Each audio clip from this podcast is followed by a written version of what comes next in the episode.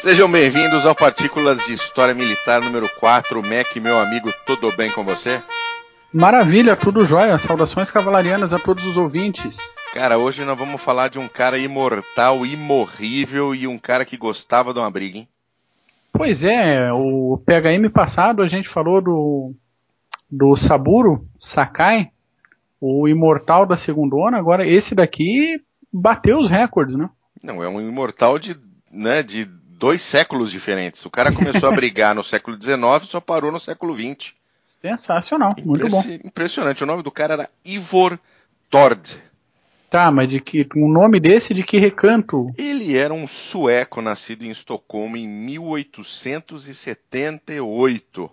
Que maravilha. Lá atrás, no distante século XIX. E era um cara que é, os pais eram professores, né? Ele tinha dois irmãos, uma, um era arqueólogo, o outro era pintor, escritor. E como ele não tinha nada para fazer, aos 15 anos ele se alistou na Marinha Mercante Sueca. Sim, alguém precisava ter uma vida emocionante. Exatamente. Então ele ficou com a Marinha Mercante Sueca durante dois anos. Ele começou isso em 1893. Em uhum. 1895 ele parou na África do Sul, gostou da paisagem, falou: vou ficar por aqui. Perfeito. Então ele pegou, se fixou residência na África do Sul. E aí, dois anos depois, também estava coçando o saco, não estava fazendo nada. O que, que ele fez? Se alistou, obviamente. Claro. Tropas coloniais britânicas e lutou nas campanhas coloniais da Bechuanalândia e da Pondolândia, onde fica hoje Botsuana. Sim, sim. É, recomendo aos ouvintes darem uma procuradinha no mapa ali, porque né? Botsuana, Botsuana, não é, é não, Botsuana um lugar fica, fácil de encontrar Fica ali no sul da África também, juntinho da África do Sul. Uhum. E depois disso ele ainda participou da Segunda Guerra dos Boeres. Entre Guerra mil... dos Boeres. Guerra dos Boeres, a guerra colonial dos Boeres entre forças britânicas e forças holandesas da, da Transvaal. E foi uma daquelas, uma daquelas tentativas né, de libertação e etc e que deu forças britânicas, obviamente. Mas ele Sim, ficou. É, dentro da, da lógica britânica da época e do local, de fazer tanto o corredor vertical no continente africano quanto horizontal. Né? Então se tinha ali duas repúblicas independentes de base holandesa no meio do caminho, pela lógica elas deveriam ser tomadas e transformadas em território britânico. Nada, nada mais justo nada mais justo nem diferente do projetado para a época, né? A gente tem que considerar o, o, os intuitos vigentes ali, desde a da, a, da ideia de colonização, separação de territórios britânicos, a gente está agora sim dá para falar que a gente está num período é, imperialista com toda a sua força, né? O Império Britânico Sim, esse é o pesado momento, dividindo, dividindo território. Esse é o momento de expansão total. A gente ainda vai fazer um CGCast sobre uh, expansão uh, da Grã-Bretanha. Mas voltando para o nosso amigo Thor, porque, cara, ele, ele é um cara que. Eu me lembrei até do Joseph Klimber. Você já viu o Joseph Klimber? Já, muito bom. Se muito você bom. não viu, procura Joseph Klimber, meu caro ouvinte, na internet com o grupo de humor Os Melhores do Mundo. E você vai entender um pouquinho do que a gente está falando. Mas depois da, da, da, né, da Segunda Guerra dos Boeres, ele adicionou o sobrenome Grey ao nome dele uh, passou a se chamar Ivor Tord Grey, para parecer tá. um pouco mais anglo-saxão. E ainda na África do Sul, ele se juntou à Força Nacional Sul-Africana em 1906. E okay. ele e viu batalha uh, na rebelião Bambata do povo Zulu. Foi uma rebelião bem rapidinha, um negocinho só para dar aquela esquentada, entendeu? Sim, sim. E aí eu vou até deixar você falar o próximo, Mac, porque o próximo tem a ver com colônias alemãs. Pois é, dentro, africano. dentro dessa lógica de imperialismo e conquista de territórios, a Alemanha chegou atrasada aí, comparando com outros, outras nações europeias, né? Dada a, a demora, a dificuldade aí na unificação do território, mas ele atravessou a, a fronteira para as colônias alemãs do, do sudeste da África e se uniu a essas tropas alemãs durante a campanha de Damara, na atual Namíbia, onde a gente vai achar informação sobre o genocídio dos hereiros e namaquas, que aconteceu entre 1904 e 1907 e é considerado o primeiro genocídio propriamente dito do século XX. Vocês já tinham uma vontadezinha de, de ir matando o pessoal, né, Mac? Nós não, é, tira dessa. É. Cara, da sua minha, época, minha, bicho. Minha carreira de russardo eu tava bem sossegado na Alemanha, pensando em aposentar já depois que me chamaram de volta para a primeira onda, fui para o Front Leste. Aliás, para os detratores, venci no Front Leste. Ok, botei russo para correr. Pronto, entendi. Mas se é russo, valeu a pena. Exatamente, sempre vai. Mas aí ele tava cansou da África, né, cara? Ele cansou da África, 10 anos já, e Sim. decidiu ir para um local um pouco mais civilizado. Foi para o Extremo, Extremo Oriente em 1908, onde se juntou às milícias norte-americanas nas Filipinas e combateu as tribos locais. Para quem se interessa em história americana, dá uma olhada nessas campanhas das Filipinas que o negócio esquentou legal. É, o pau, legal. o pau comeu. Uh, como ele, ele foi lá, combateu as tribos locais, ficou de saco cheio e falou: bom, ano que vem tem que fazer outra coisa. Aí ele foi para a Indochina, uhum. onde ele se juntou com a legião francesa estrangeira para combater piratas ali na costa da Indochina. Para passar o tempo. Passar né? o tempo. Legião estrangeira é sempre uma Só, só, pra, só pra gente fazer um, um, um recapitulação para o nosso, nosso ouvinte não ficar perdido. Então ele começou na Marinha Mercante Sueca, depois ele foi para tropas coloniais britânicas. Depois ele foi para a Força Nacional Sul-Africana. E uh, depois ele foi para tropas alemãs nas colônias alemãs do Sudeste africano. E agora ele, depois ele foi para as Filipinas, no Sudeste Asiático, e agora está na Indochina, com a Legião Francesa. Perfeitamente. Indochina consideremos o atual Sudeste Asiático, ali, Vietnã, Laos, Camboja, Isso. aquela regiãozinha lá. Exatamente. Aí, como ele já estava por ali, em 1912 ele chegou e foi para a China, uhum. onde ele se alistou nas forças de Sun Yat-sen, que é considerado, inclusive, ainda hoje, o pai da China. Exato. O pai do, do país China. Né? Ele não era uh, comunista, ele era republicano mas uhum. ele é considerado o pai da China porque ele ajudou a vencer a guerra civil local que culminou com a queda da dinastia Qing. Perfeitamente. Com que? Então, mais um, uma, um conflito diferente com mais um exército diferente. E mais um grampinho no mapa mundi dele. Onde que eu já um guerrei no mundo? Bota Exatamente. o grampinho. E o que, que ele fez depois, meu querido Mackenzie? Bom, aí vamos para o novo mundo, né? já eh, passamos pela Europa, pela África, pela Ásia, por que não ir para a América? Daí ele foi para o México, né? Lugar tranquilo também na época. Ele se alistou nas forças de Pancho Villa, atuando como capitão inicialmente. Já chegou com a moral alta. Já chegou. Bom, chega com o currículo desse chegou que chegando, né, cara? Pois é. A atuação dele em combate, ele chegou a ser chamado de eu sueco na região e alçou o ranking de general do exército mexicano nessa campanha. Aí a gente considera já que do lado contrário já temos figuras como Patton combatendo. Exatamente. Exatamente. É ele ele não só se metia em tudo, mas ele era bom, né? Esse ele sueco, era bom. Ele fazia valer a pena a presença dele em campo de batalha. E aí nós estamos falando aí de 1914, Uhum. E naquele ano começou a Primeira Guerra na Europa. Eu quero que você me diga, meu caro Mackenzie, o que você acha que ele fez quando começou a Primeira Guerra na Europa? Bom, não. Condição física legal, condição psicológica legal, por que não? Não? Não é mesmo? Por que não, não ir para Não estava fazendo nada, já era general, exército mexicano. Exato. Com as suas mexicaninhas ali em volta. Exato. Coisa toda.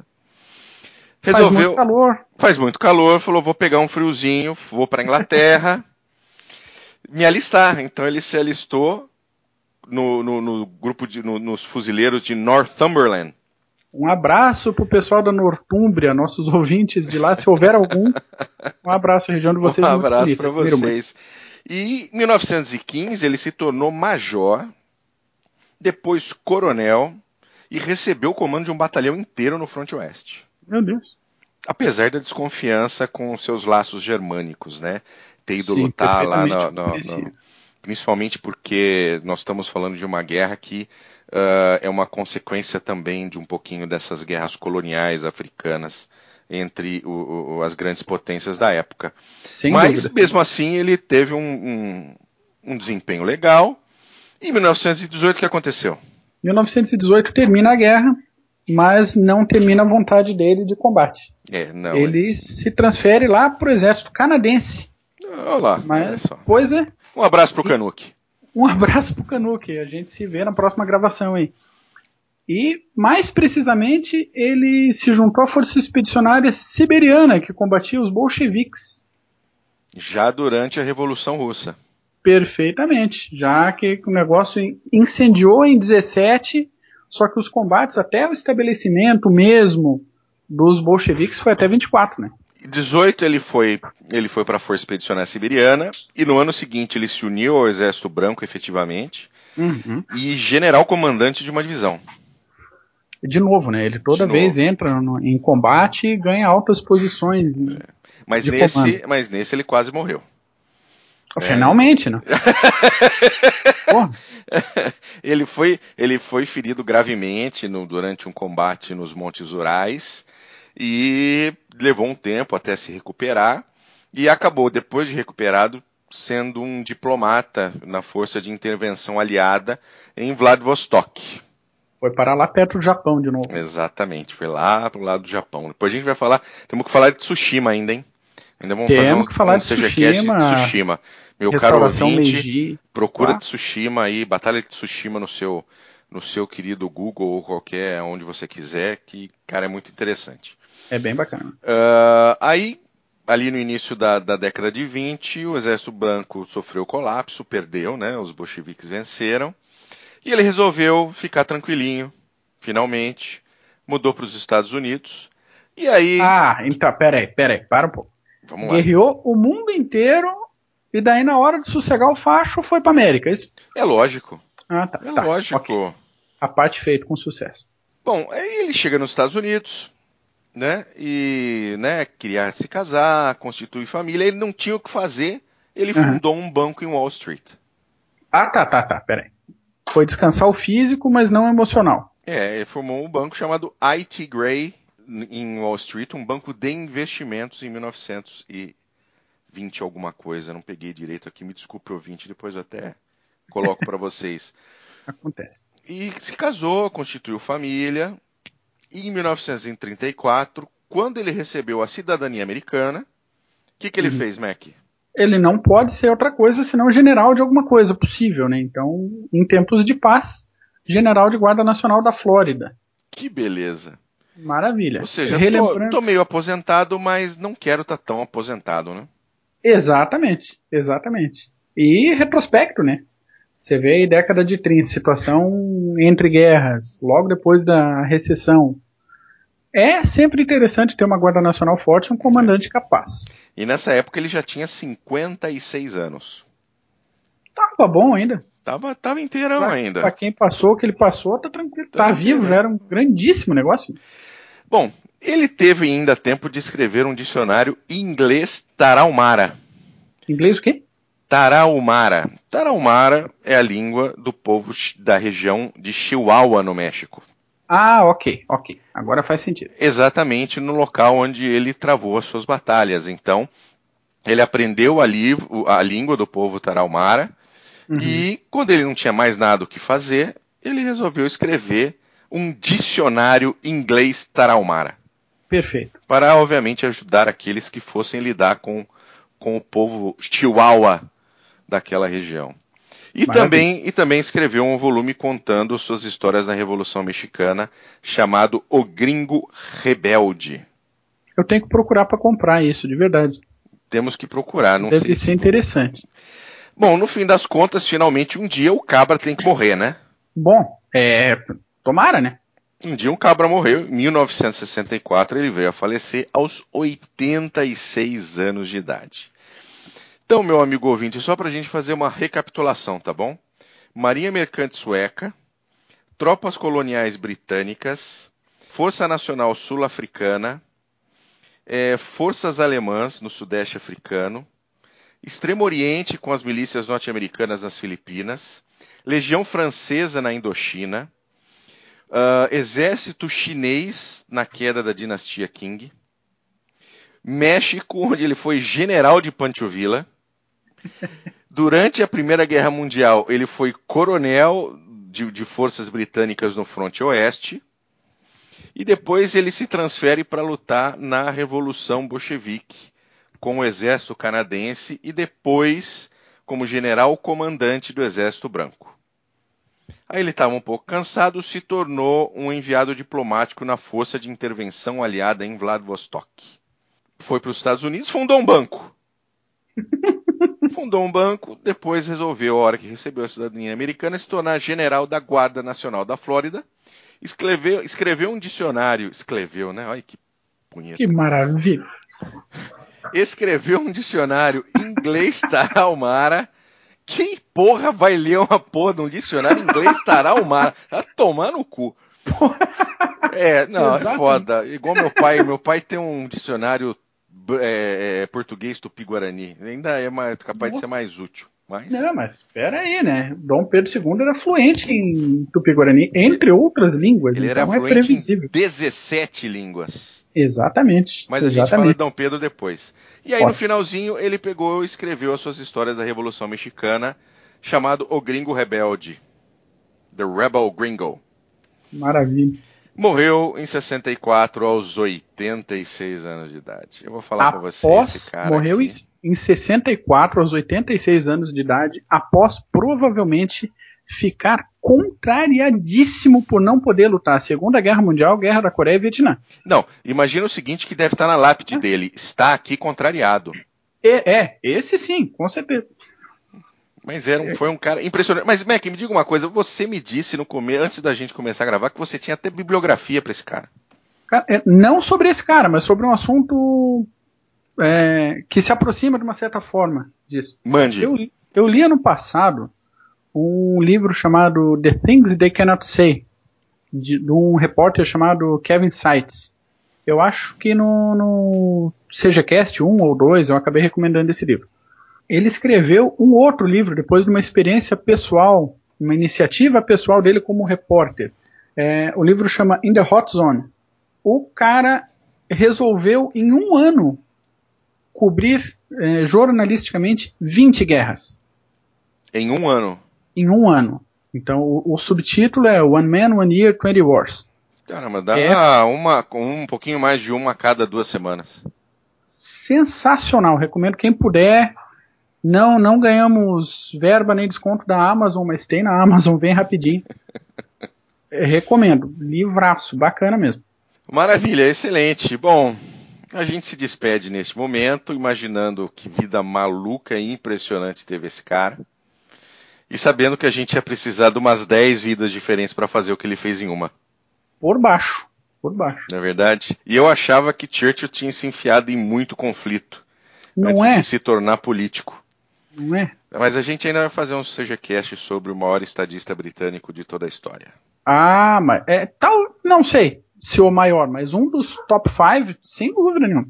Vai, sem dúvida nenhuma. vai, vai no banheiro fazer um cocôzinho. Vai. Top 5. é, que eu boto na reta gente como o Alfredo, né? Não, tem que chamar que o Venk, tem que chamar o Venk para falar do Churchill. Ele conhece muito bem do Churchill. Venk, então. dá um abraço pra você, um beijo no seu tio Patinhas. então tá bom, meu querido. Valeu. Nos despedimos agora. Obrigado, senhor ouvinte, por mais essa rapidinha do Clube dos Generais. Maravilha. Obrigado, pessoal. Valeu, valeu, tchau.